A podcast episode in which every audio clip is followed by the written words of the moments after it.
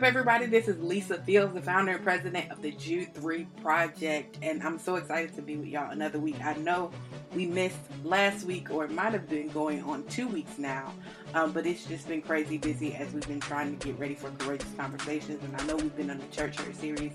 We have some awesome guests lined up to continue that series, but I decided to pause that series as we're going leading up to Courageous Conversations, because many of you that listen on the audio platform may have not heard Courageous Conversations from last year.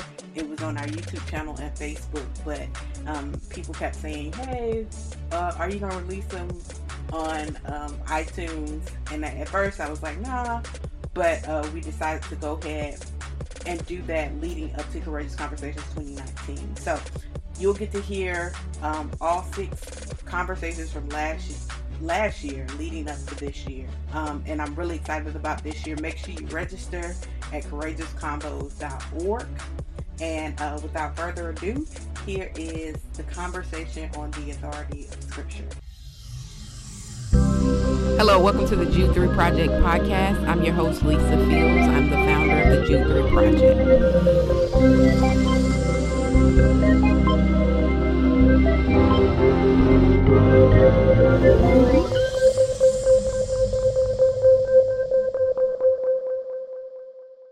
Well, today's Courageous Conversation is the authority of Scripture. Why is Scripture authoritative? And we have 4 dynamic speakers on the panel today. They are accomplished scholars. The first one is Dr. Renita Wings, who is the first woman, African-American woman, to get a PhD in Old Testament. She is also the co-pastor of the Ray of Hope Church in Nashville, Tennessee. The second is Luke Bobo. He is an accomplished scholar as well. He is a professor at Covenant Theological Seminary. The third is Dr. Carl Ellis. He is the professor at Reformed Theological Seminary. And the last but not least is Dr. Judy Fentress-Williams, who is a professor of Old Testament at Virginia Theological Seminary, also the associate pastor at Alfred Street Baptist Church in Alexandria, Virginia. Well, enjoy the show. So I want to jump in with this question. Thinking about the authority of Scripture, and I want to start with a question type that academics just love, and it's yes or no. But trust me, you're going to have a chance to unpack and nuance. But to start us, I want us to think about this notion of authority of Scripture as a category of an attribute that we ascribe or do not ascribe to Scripture. Is that category legitimate? Do you use that phrase, authority of Scripture, or Scripture has authority, or do you regard Scripture as being authoritative? Now, I know that has a lot of buts and howevers, but right now, yes or no, and then we'll unpack. Let's go around. Yes. Sure.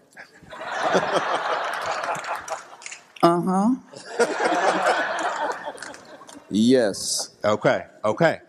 So we surveyed the land. That's helpful, because I wanted to start there. And now I want us to import into those answers what you would deem as the essential contours of how you think about the authority of Scripture. So that doesn't have to be everything, but give us some touch points. So if you said yes, if you said sure, you said what goes into that How should we think? How do you think about Scripture being authoritative? Start with you, Dr. Bobo. A couple comments first. We all need authority to flourish. Just imagine a culture without any sense of authority. We all live by some canon. You may not be able to articulate what that canon is. We live by, let me put it this way, we live by some authority. So what I mean by the authority of Scripture is that it's binding for life and practice and morals. And it's instructive in that way. Dr. Fentress-Williams. Thank you for that. What I mean by Scripture's authority is that Scripture is inviting, that Scripture calls us into dialogue, calls us into relationship, calls us out of ourselves, but that authority rests in that dynamic and dialogic relationship that Scripture facilitates between the faith community and God. By authority, I mean that it still invites us to a conversation. and it is still arrests our imagination, and it is still a part of our tradition in that way. But if we're talking about authority in terms of, and if we're talking about authority in terms of its God-givenness, its inspiration, and its literalness and infallibility, I know that's another set of conversation which deserves some unpacking. And we can go there. We will go there. But yes, it certainly still invites us, and it's still very much an important part of our tradition. Yes, I think the issue here is God there, first of all? Secondly, if he is there, has he spoken? Now, if we say no to either one of those, then what's the point of having this conversation anyway? We know every person for himself, right? But when I think about the authority of Scripture, number one, God is there. Number two, God has spoken. And if God has spoken, then it is incumbent upon us to regard that as authoritative. Now, it's true that Scripture also invites us into the conversation. I think of passages out of Isaiah when God says, come, let us talk this over. Come, let us reason together. And God is always willing to enter into dialogue with us and encourage us to have dialogue with each other. So I say, but all that's based on the fact that God has spoken and we can trust it. I read a statement once, not too long ago, put out by the United Church of Christ. I hope I'm not offending anybody here, but I thought it was kind of intriguing. It says, the Bible is like GPS, a brilliant guide, all-knowing, and occasionally wrong. And I thought, good gracious, if it's occasionally wrong, if it's all-knowing, then how could it be occasionally wrong? And if it is occasionally wrong and all-knowing, then the wrong is deliberate. But I think that gets us into some muddy waters. But I think the Bible is very clear. It claims to be the Word of God. I go along with it as such. And yet, I think a lot of people have confused a bad hermeneutic of the Bible with the Bible itself. In other words, we've had Eurocentric interpretations of the Bible, and I have problems with those kind of things too. So I'm just saying that I think the Bible, as in and of itself, is the Word of God, and it's up to us then to obey, to regard it as authority, and also to enter in the dialogue. And so I agree with everything. It is inviting, and all the rest of that. And all theology, let's put it that way, all theology is application. True theology is application of what the Bible says. Dr. Ellis, you brought up a lot here, and I'm going to pitch out another question. I want everybody to interact with it because I think it contains vestiges of what everybody has said. So the question, here's one of the conversations that this question presupposes, brings us perhaps this language of inspiration, Dr. Williams, you mentioned. And Dr. Ellis, you brought out what some regard as the self-attesting nature of Scripture's own authority. So that certain passages speak to that, 2 Timothy, 2 Peter 1. I want us to parse through two phrases that tend to feature in this conversation and talk about what's at stake, if anything, and delineating between these two phrases. The Bible is the Word of God, or the Bible contains the Word of God.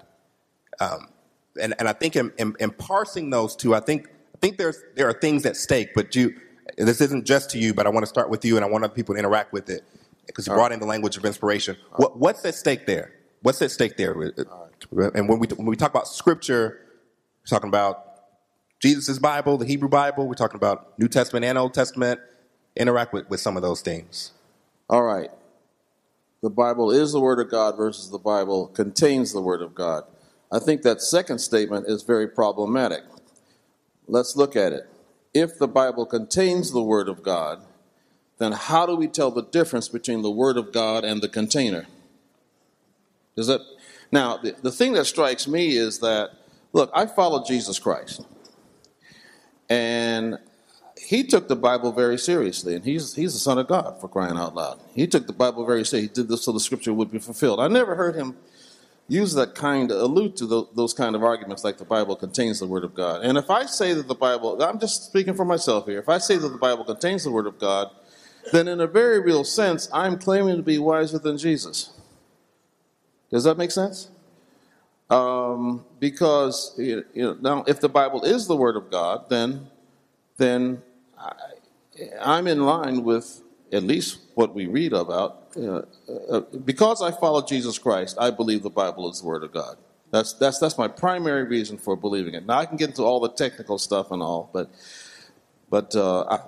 I would say that the Bible contains the Word of God, at least from my perspective, is very problematic. Mm-hmm. And I'm not going to get all upset because somebody sees it that way, but I'm just saying it's problematic.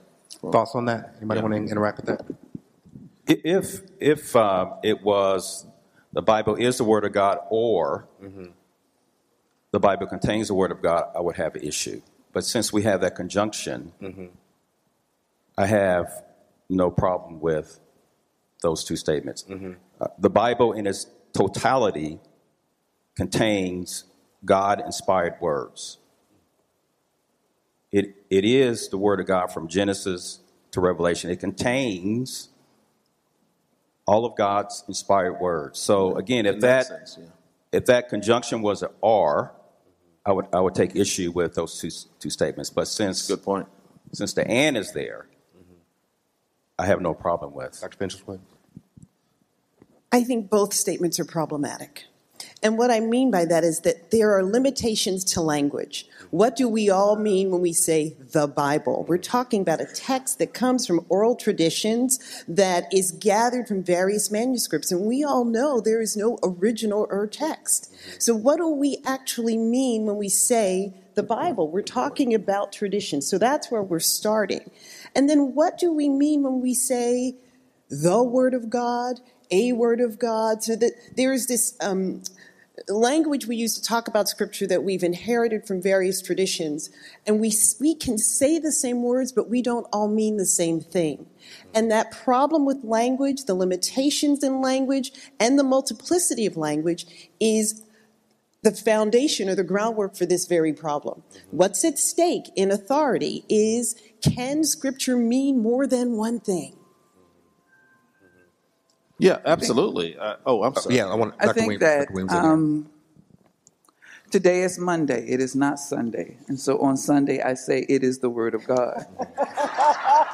On Monday, I say, come, let's think about this. It's important to unpack that. I mean, that we live in multiple spaces. Yes. I live in multiple spaces. I am not just a confessional Christian. I'm also a critical thinker. And I think that that's what we're also trying to get at. And those spaces, interlap with one another. They're not always separate. I mean, so clearly. So on Sunday, I may, as I'm getting ready to declare, I have to say, and I say certain things, and rightly so. On Monday, in a thinking audience, then we are here to unpack some of those kinds of things. And we are saying that you cannot be here as an African American, as an African American woman who has not critiqued this text, has not said it is the Word of God, but there are problematic portions that deserve scrutiny, critique, and perhaps even denunciation. Ooh. So that's what we're talking about. Absolute denunciation. There's a part of the biblical world we are not trying to reconstruct. Under no circumstances, slavery, mm-hmm. Women. We are not trying to reconstruct that. We are even denouncing that, but there are certainly portions of it. And so that's the paradox of it. It has been able to liberate us. We have seen that it has the impulses to liberate us, but we also know that it has been used. And so there is the Bible. What is this intrinsic text? Is this text in and of itself, irrespective of wherever it is in the world, it is the Word of God? Is that one question? Or there's the other question that texts are not authoritative. Interpretations are authoritative. Wow. And it is not a question about whether the Bible is authoritative. It is her interpretation or his interpretation authoritative.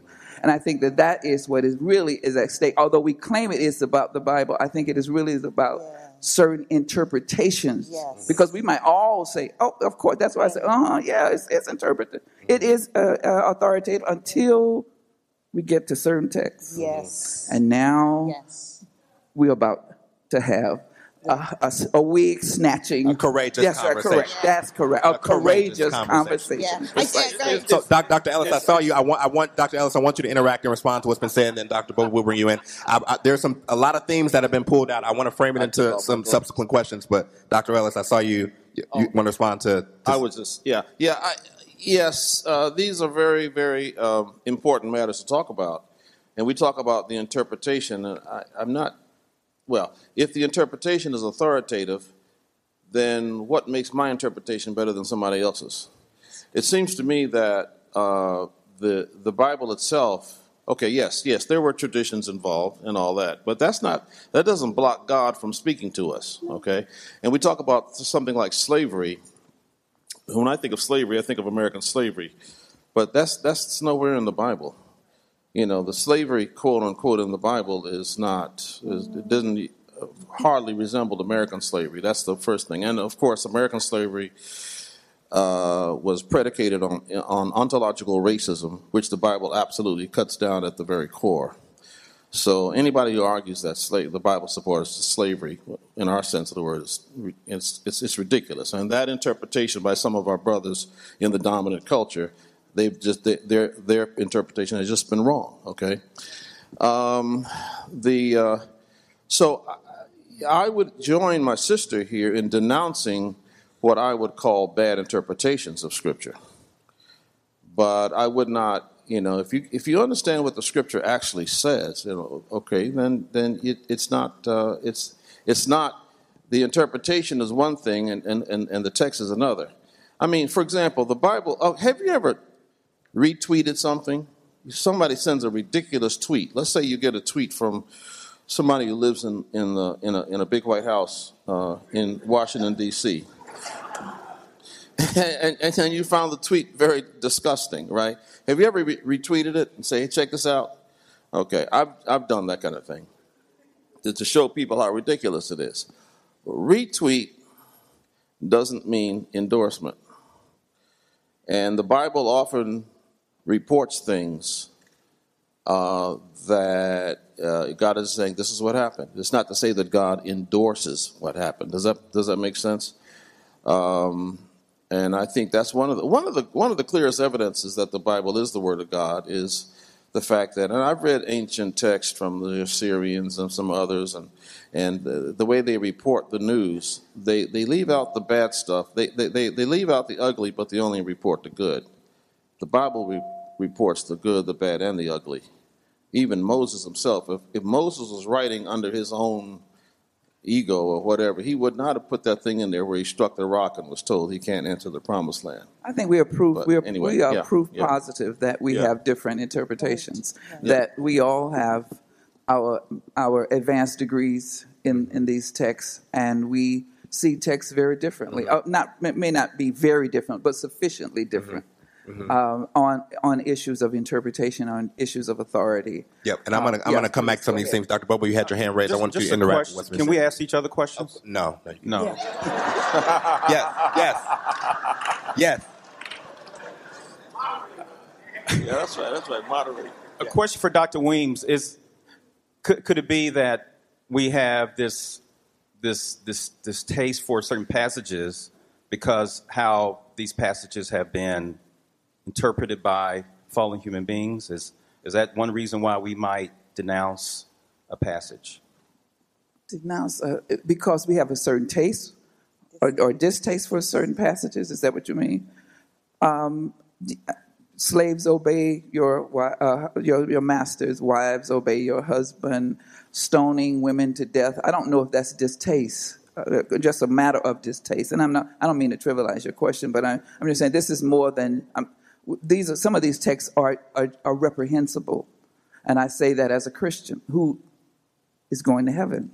I'm saying that as a Christian that there are some texts and that are highly problematic, and that's where we began the conversation. Who decides which one is right? Historically, the ones who have the most guns have decided which texts are the most are the right ones, and yet the presence of this audience today, the presence of the women on this stage lets you know that there have always been voices on the margin who have challenged those dominant conversations, those dominant interpretations, to say that there are other ways that interpret text. And while we may not have the power at the moment, or we have not had the power, we have struggled to get the power to say, no, these are alternative ways. And if we accepted these texts the way they are, I would not be up here. And we probably, as African Americans in particular, people of color, black and brown, and other peoples as well, will not have a place around this table. We have had to insist upon others. Yes. You said earlier that Jesus took Scripture seriously. Yes. And when you said that, you then inferred that Jesus never questioned Scripture. Jesus never talked back to Scripture. I think Jesus engaged Scripture in dialogue because he took it seriously and modeled something that we should do. Questioning Scripture, pushing back on it, is not necessarily a sign of disrespect. It may be that it is so important that we need to engage it. When you're talking about this interpretation of slavery, you are doing an interpretation and reading of the text. The text, of course. In it, so whenever we read it, we're interpreting it. Yeah. We can't get away from it. That's right. So then there's always a question of whose interpretation. Mm-hmm. That's always the question. Let me frame this, and then you can respond to that or respond to the question. Let me ask just one quick question. Sure. You say Jesus questioned the text? I said Jesus engaged the text. But Jesus pushed back on the text. Okay, where did he? I'm just for my own sake. Where did Jesus push back on the text? You've heard it said, right? Well, he was pushing back on traditions. That wasn't the text. No, it was the text often. He often used the text. No, he says, you've heard it said you will love your neighbor and hate your enemy, right? Yes. But I say love your enemy. That's not in the Bible. Hate your enemy. Yes. It's not there. Okay, so here's what I don't want to do. He's pushing it back against false interpretation. So now I'm going to finish my sentence, all right? What I didn't say in my introduction is that I grew up in Christian school from kindergarten to 12th grade. I am really good at doing the Bible verse thing back and forth, and I don't think that's a good use of our time. What I do want to say is that we talk about interpretation when we're referring to interpretations we don't agree with. And what I want to say is that we all engage in interpreting a text. Scripture has multiple meanings and multiple positions on any given topic. So what do we mean if we say the Bible is clear? Let me frame this. So center of gravity of this conversation is the authority of Scripture. So we're talking about people in the pews or in this audience taking the Bible. Thus saith the Lord, I'm going to order my life based off of something that I'm ascribing authority to, or that itself attests to its own authority. We're interrogating that question. The question that's been raised, I think it's an important one, about the perspicuity of Scripture. Is it clear? Can it be interpreted? And with the interpretation, I want to put this out there, so we've gone there. When we're engaging a text because we deem this text to be authoritative, what are the signposts that we're looking for interpretation? And I want to throw, are we looking for an authorial intent? Can that be discerned? And then subsequent to that question, is there one meaning of any given passage? Is there a correct meaning of a passage? And I think it's important because you said people get up on Sunday morning and say, this is what this passage means. Now on Monday, go do likewise. Right. So authority, interpretation, are we getting at authorial intent? What are the signposts of interpretation? Is there one correct meaning and interpretation of a given passage? Dr. Ellis, you had your hand raised. I'm going to let you start. We'll go around. All right. The Bible is like a multifaceted diamond. Okay, you can't reduce the Bible to one particular thing. I cannot come along and say that this is the only meaning of the text. It's like when you hit a chord on a piano, you're playing multiple notes, but they harmonize. And so, if you look at all the facets of meaning of a particular text, they harmonize. They're not contradictory. You know, I would agree that the Bible, the text has multiple meanings, but these multiple meanings are not contradictory. Now, I have a problem. I really, and I agree with what you said, that oftentimes the interpretation, or what's correct, accepted as correct interpretation, depends on how many guns you have. Okay, I get that. I get that. But I, for one, that's the problem I have of taking that approach, because then what is true and what is false depends on how many guns the one has. And I don't want to stake my life on the basis of who's the most dominant. I'm looking at something that's more transcendent than that. If God has spoken, then God has spoken. I don't care if you got 1,000,000 guns and I got one. If it's true or it's false, it depends on what God says. Now, there are problems. There are difficulties in the text, of course. It's because of our limited understanding. It's our finite minds. We don't quite wrap our minds around it as we should. And we are sinful, too. But that does not take away from the text itself. I agree. Yes, I'm not one of these people who says that, you reduce the Bible to only one meaning. That's what the Pharisees did. They reduced it to only one thing, and you kill the word. The letter kills, but the spirit makes alive. So, yeah, certainly we should have these kind of discussions, and certainly we should apply Scripture according to. It's all contextual anyway. Dr. Ellis, so can authorial intent be discerned? Can I arrive at what an author intended? You can approach it. I don't think you can ever do it perfectly, yes. but certainly you can seek that. We're going to take a quick break, and we'll be right back. So how can someone, if they want to get involved with Jude 3 and support this amazing event that you have and just everything that Jude 3 does, how can they get involved? Well, one of the major ways they can get involved is to donate.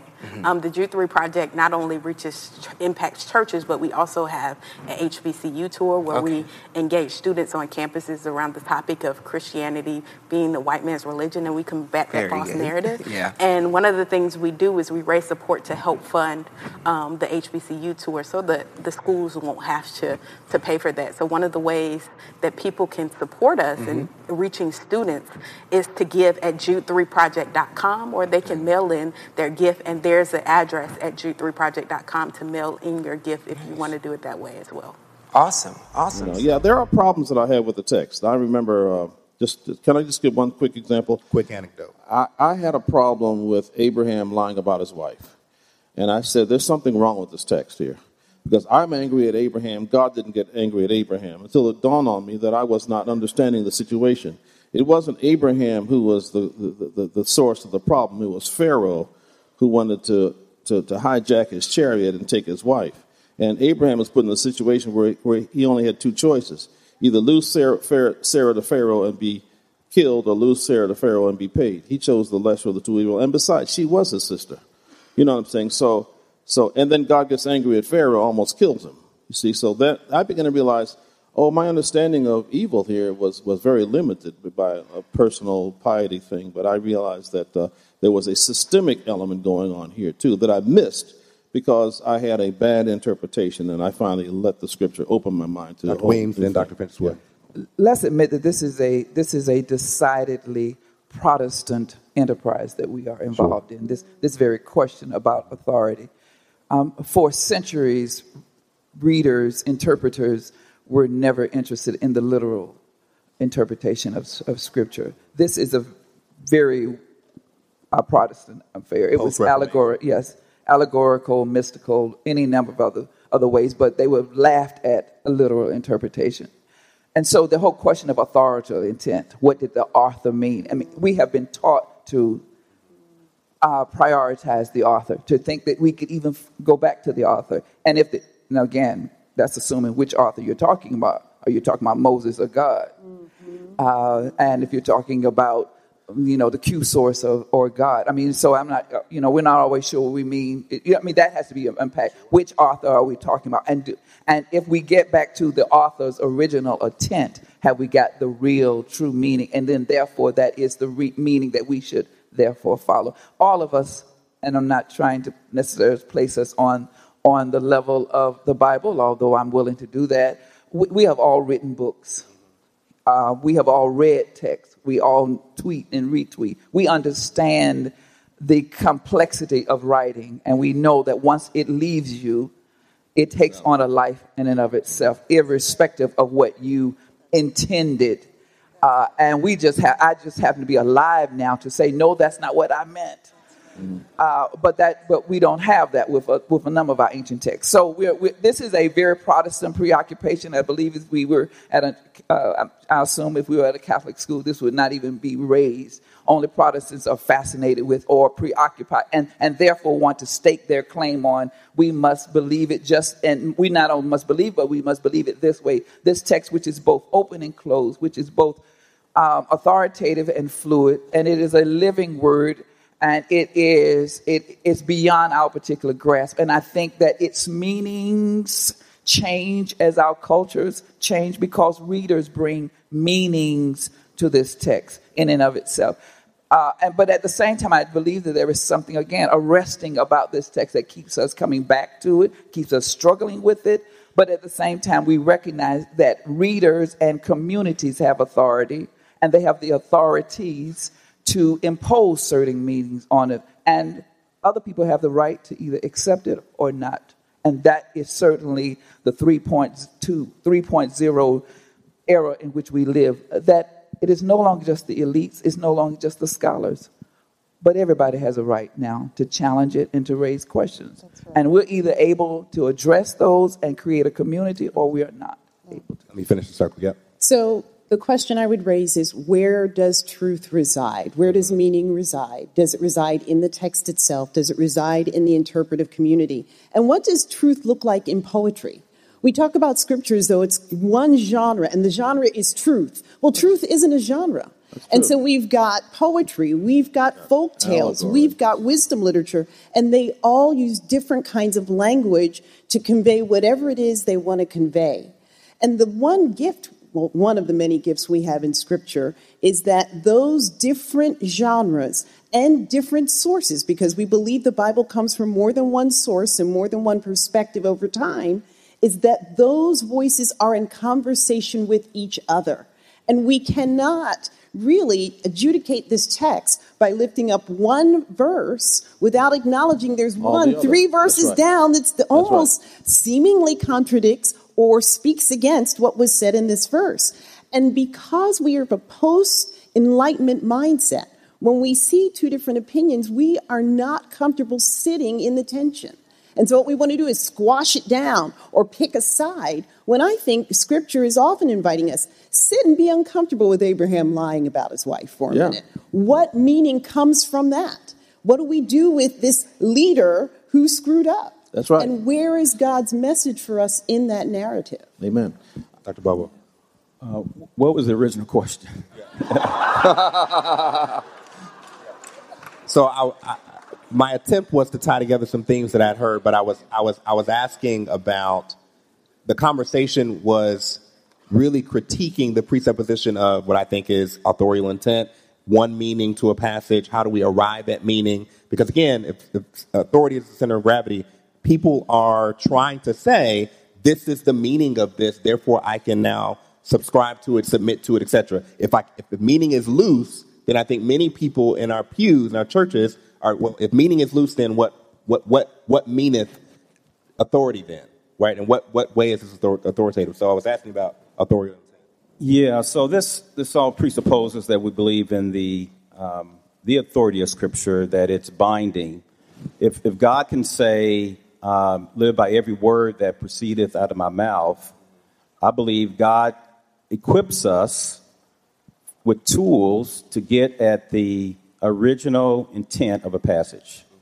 And I would say if we do our due diligence, we explore the genre, we explore different words, how words were used in those different centuries, what did customs mean, what did greetings mean. We want to transport ourselves back into that time through the hermeneutical process to understand what the original audience heard. Mm-hmm. And I believe with the aid of the Holy Spirit and smart people like the people on this panel, we can arrive at the original intent of a passage. But we don't want to stop there. We don't want to stop in the past. We want also to ask the question, and what does it mean? Not only what does it mean, but what is the power of its meaning for us today?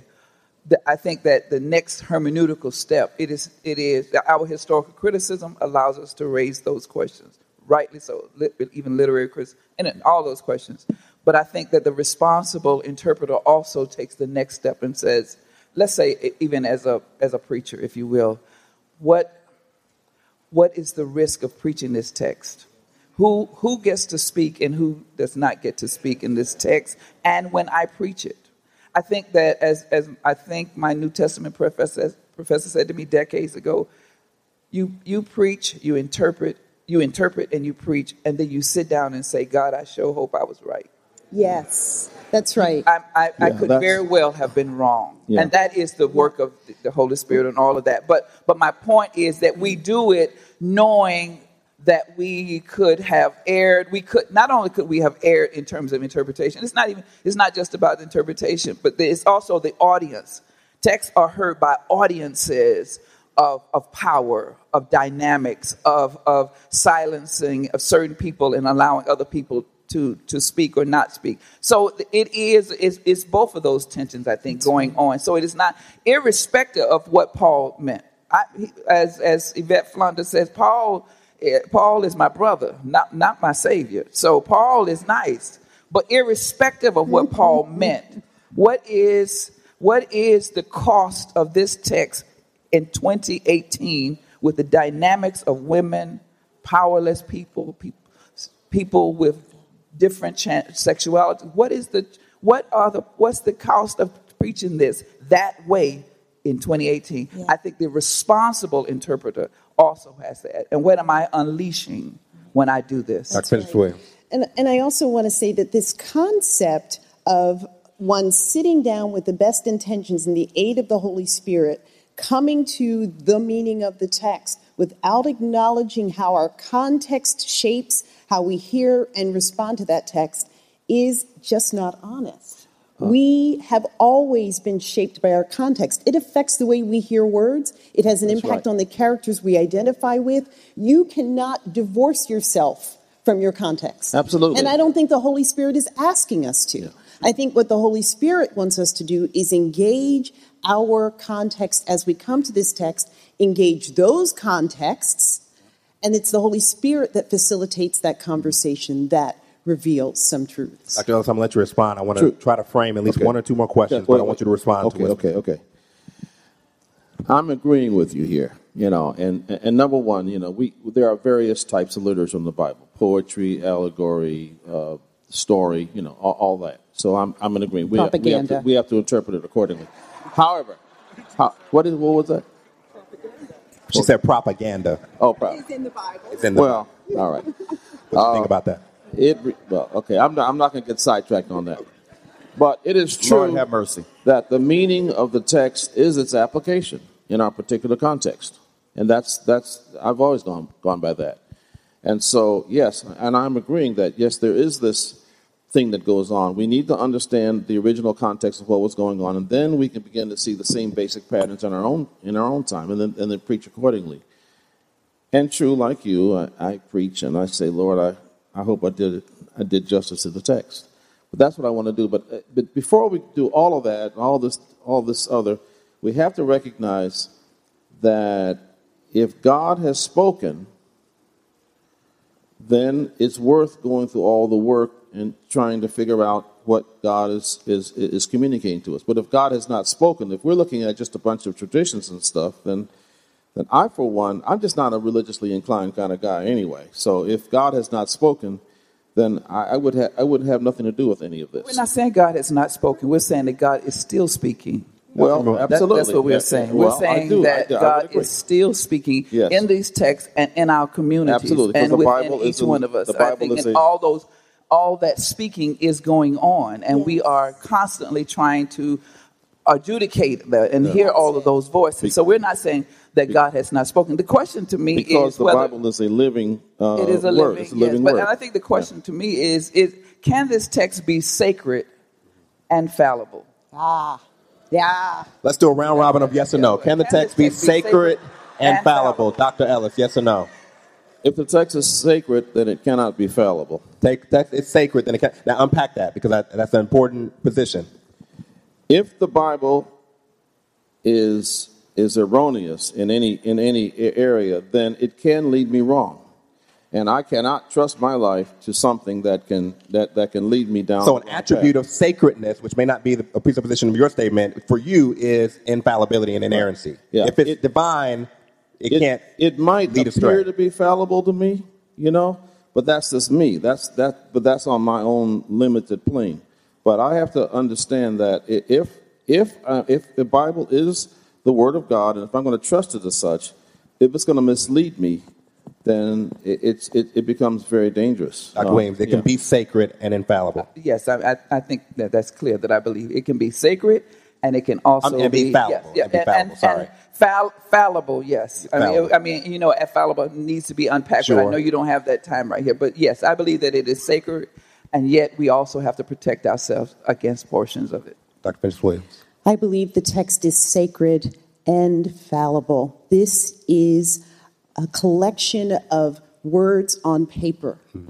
And what we want to be careful of is that we don't end up worshiping the book, not the God behind the book. There's a question behind that I want to frame, but an important statement. Sacred and infallibility go together. Okay, so you unpack why you say that. If God is trustworthy, if he's the author of the Bible, he is not going to contradict himself and purposely lead me to follow a falsehood. Mm-hmm.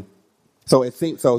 Tied to Dr. Fentress, what you said, it seems like in your response, God's own attribute of trustworthiness is tied to his nature is on the line, in the Word. Yeah, I believe God to be perfect and holy. But God works with imperfect and less than holy characters, true. Which means that as soon as we get involved in the project, as soon as we become a part of the enterprise, it becomes a little bit murky. That doesn't mean that the Holy Spirit is not in it. That doesn't mean that God doesn't speak to us through it. But the reason we do the work of interpretation is because it is obviously not always crystal clear. If it were, we would all be sitting here agreeing on every question. It's just, it doesn't present that way. That is not the way language works. And if God is conveying God's word through language, we are always in the work of interpreting. Let me frame this one. Let me frame this question first. We're approaching the 45-minute mark. We may run over into some Q&A time. I don't know. It's getting good. But so listen here. So we've all probably heard a kind of statement like this, and I want us to interact with this statement and its relationship to the written word that we're interrogating, because it speaks to the question of ongoing revelation. God told me that, followed by ... It might be foolishness, it might be something substantive. I don't know. You all have heard. What is the relationship between whatever that person is claiming that God told them and the written word? Are those two on the same level of authority? If we're talking about ongoing revelation, he's revealing himself, there's new interpretations, multiple meanings, then somebody sits down in front of me and says, God told me something foolish or something substantive, I don't know. How am I helping them adjudicate that God told word as it relates to Scripture? Anybody can answer. I have to judge what that person said up against the Word of God. So the Word of God is the standard. That's right. Anybody can say, God told me so. I mean, I think of a lot of people who have been led astray who said, God told me. But no, if it doesn't line up with the Word of God, then I'm sorry. I don't believe it. And at the same time, just because I hold a very high view of Scripture does not mean that I worship it.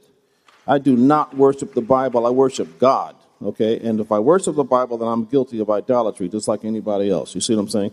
The Bible is I have a high view of it because it is the Word of God. So yes, now if the Bible is fallible and all that, then as I try to measure the person who says God told me something, then then what makes that any more authoritative than the person who says God told me? It's all a matter of human opinion. If it's down to human opinion, then the whole discussion is just kind of wiped out. I mean, it's just like we're on our own here struggling It's kind of like the deist or something like that. But the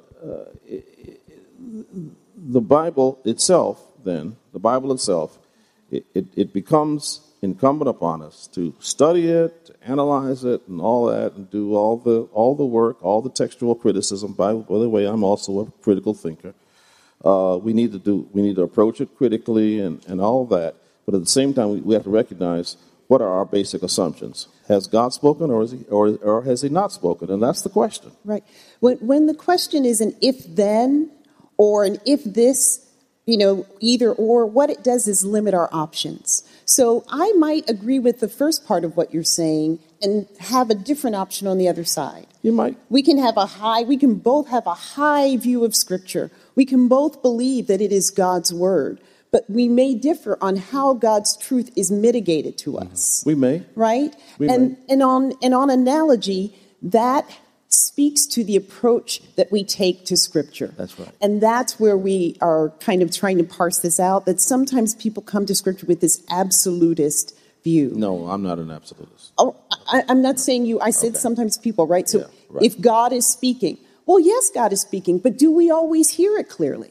Do we always get it? That's a legitimate question. So that's what I wanted to say. And that's why we need to get together and talk about certainly in... whatever, 1980s, when I said, I heard God call me to preach.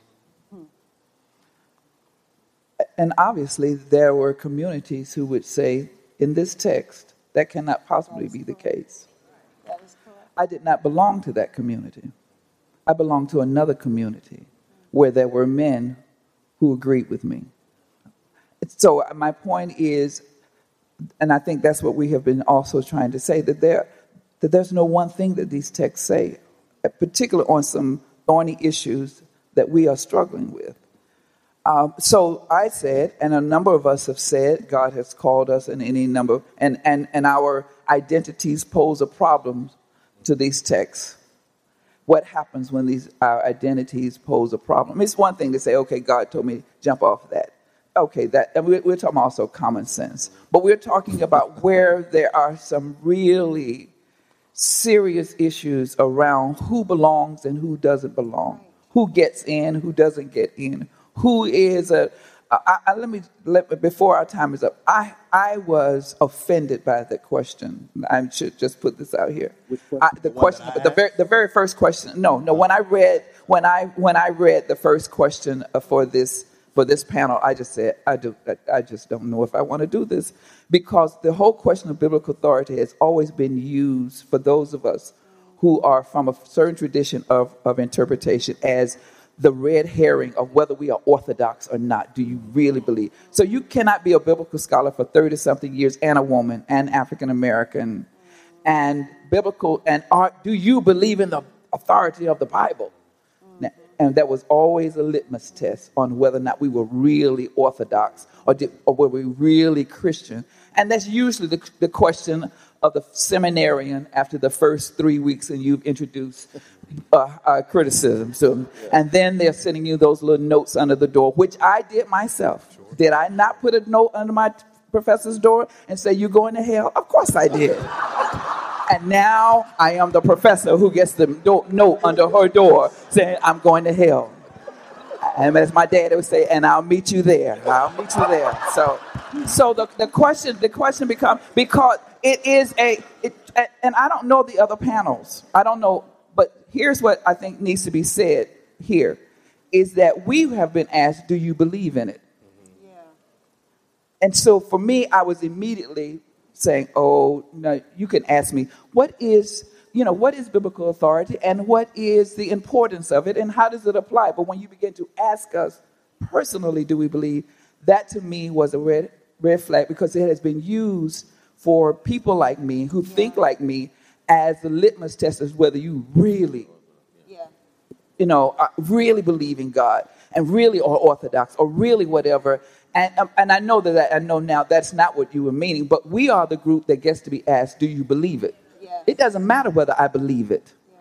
I'm paid to teach about certain kinds of things, irrespective of whether I believe it. And I think that is what makes you a scholar. And that's what I think it means to be a biblical scholar, is that we can handle these texts in any number of kind of ways and can see and attempt to see it from multiple perspectives. And also, obviously, our identity falls in this. But the whole question of whether or not, as a biblical scholar, I don't have to. Now, I should and have to on Sunday. But right now, it really doesn't matter whether I believe in it. And the question of biblical authority is a theological question. It really is not a biblical scholarship question. Yeah. We just work with the text. Let them theologians handle the question of whether or not it's the word of God. You know, I mean, in terms of our disciplines, when it comes to at Harvard, you know, in terms of our disciplines, there are certain questions we really don't answer, but we have to answer because of the very field that we are in. Right. You know? Dr. Fentress-Williams, I'm gonna let you go. Okay. Real quick question to somebody. I'm not seeing the audience questions on here, and so. Yeah. Dr. Bobo, can you hand this to Lisa? We're going to continue the conversation until we get the audience questions in. But Dr. Fentress-Williams, I'm going to let you go, and then Dr. Ellis. Thanks. One of the problems with talking about truth as it pertains to authority is the assumption that somehow we know what truth is, that we would recognize it when we saw it. And it seems to me, because of our high respect for Scripture and the God who works through and behind Scripture, that whatever God's truth is, it's larger than anything that my head can contain, which means we are in tricky territory here when we want to decide who gets it and who doesn't. It may be that none of us get it all, and that we're all striving to get pieces of something that literally is larger than we. We see through a glass darkly. And I need a Scripture that is bigger than me, right, that thinks in ways that I can't think, that perceives things that I cannot. That's right. Will you all join me in thanking this panel?